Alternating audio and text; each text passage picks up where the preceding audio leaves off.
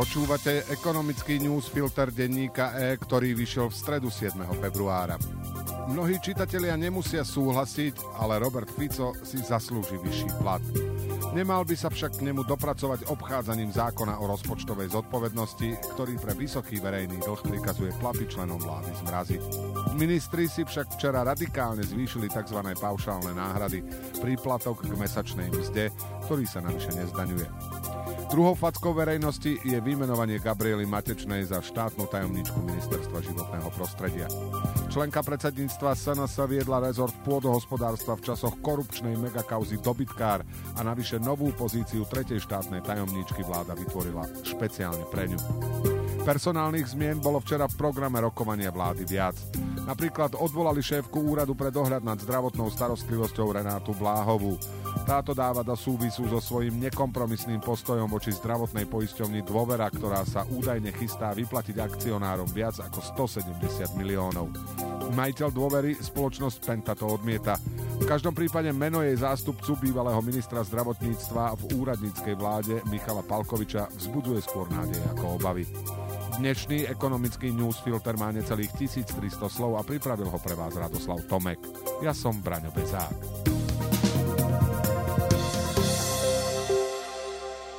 Pokles cien nehnuteľností sa zastavuje, ukázali štatistiky Centrálnej banky, ktoré vychádzajú z cien zverejnených v inzerátoch. Znamenalo by to, že prepad realitného trhu, ktorý naštartovalo zdraženie hypoték, trval kratšie než pri predošlej veľkej kríze. Hoci v úplnom závere Vlanejška už ceny nehnuteľností mierne stúpali, za celý štvrť rok stále medzikvartálne klesli o 0,2%.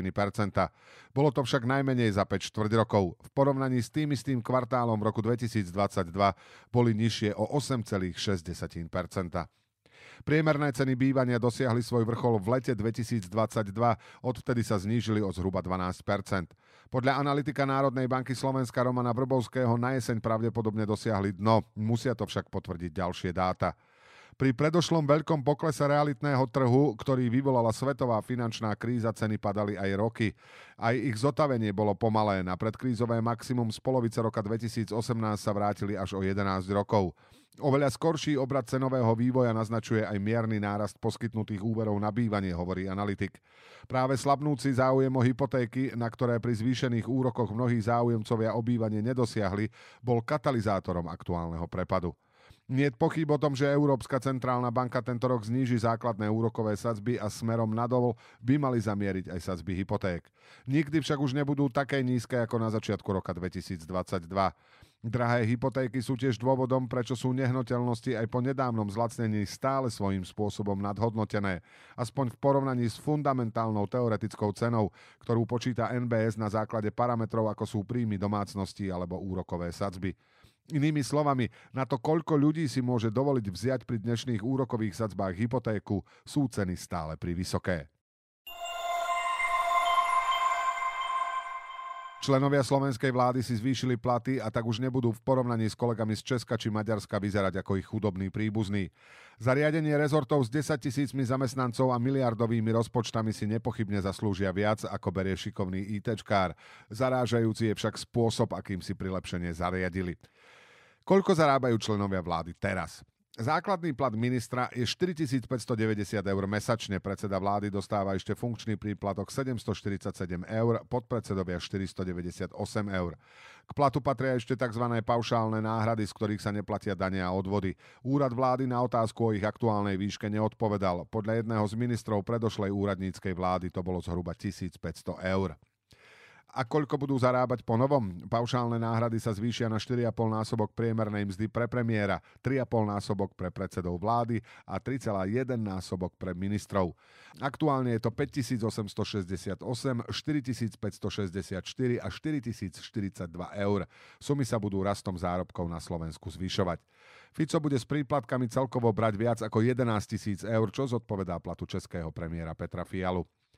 Hoci celkovou výškou platov ministrov v Európe nevyčnievajú, ich valorizácia prostredníctvom paušálnych náhrad obchádza zákon o rozpočtovej zodpovednosti.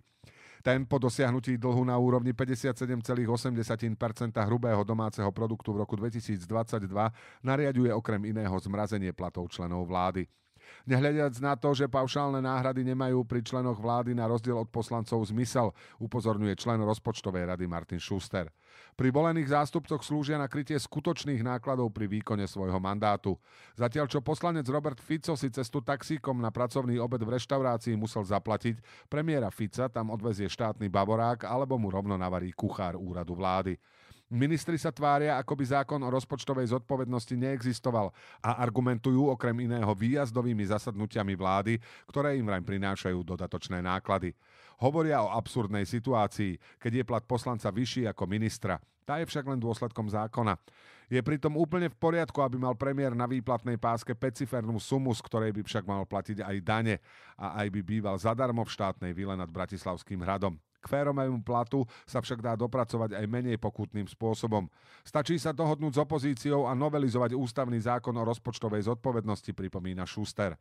Viac ako 10 rokov starý zákon je už dávno zrelý na zmenu a je neodpustiteľné, že to neurobila koalícia pod vedením Oľano, ktorá mala ústavnú väčšinu. Navyše nejde len o platy. Ak sa zákon nebude novelizovať, o dva roky sa skončí moratórium, ktoré chráni novú vládu pred najprísnejšími sankciami vyplývajúcimi z nadmerného verejného dlhu. Pre Roberta Fica to bude znamenať potrebu zostaviť v roku 2026 rozpočet s deficitom nula, čo by znamenalo okamžité niekoľko miliardové škrty vo výdavkoch.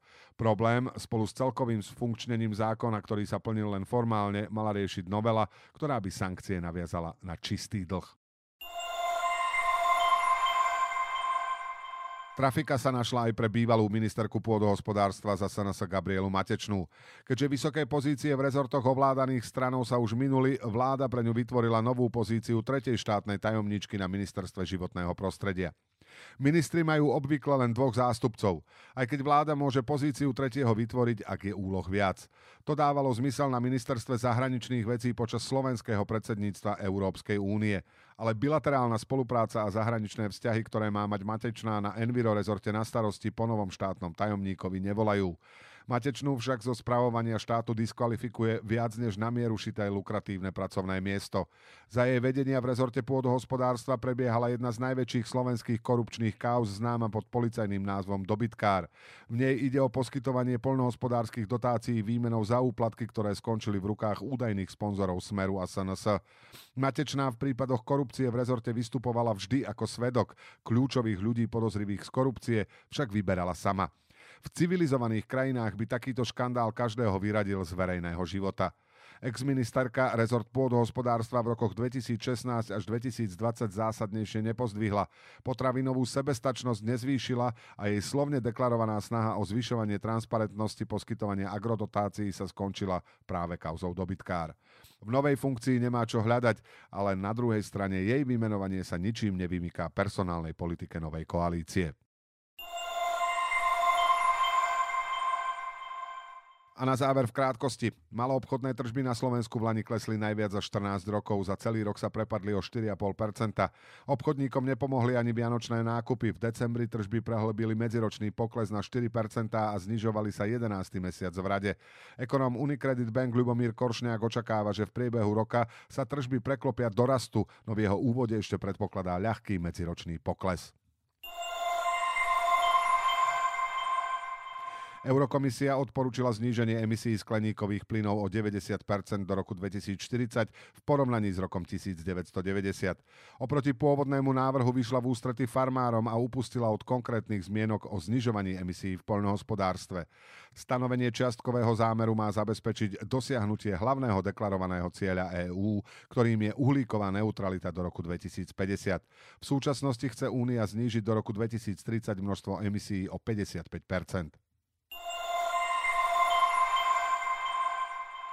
Toyote v treťom štvrť roku stúpol zisk medziročne o 76% na v prepočte vyše 10,5 miliardy eur. Údaj výrazne prekonal odhady analytikov. Japonská automobilka zároveň zlepšila odhad celoročného zisku aj tržieb. Automobilka minulý týždeň oznámila, že v minulom kalendárnom roku zvýšila predaj o 7,2% na rekordných 11,2 milióna vozidiel. Už štvrtý rok za sebou tak ostala najväčším predajcom automobilom na svete pred nemeckým konkurentom Volkswagenom.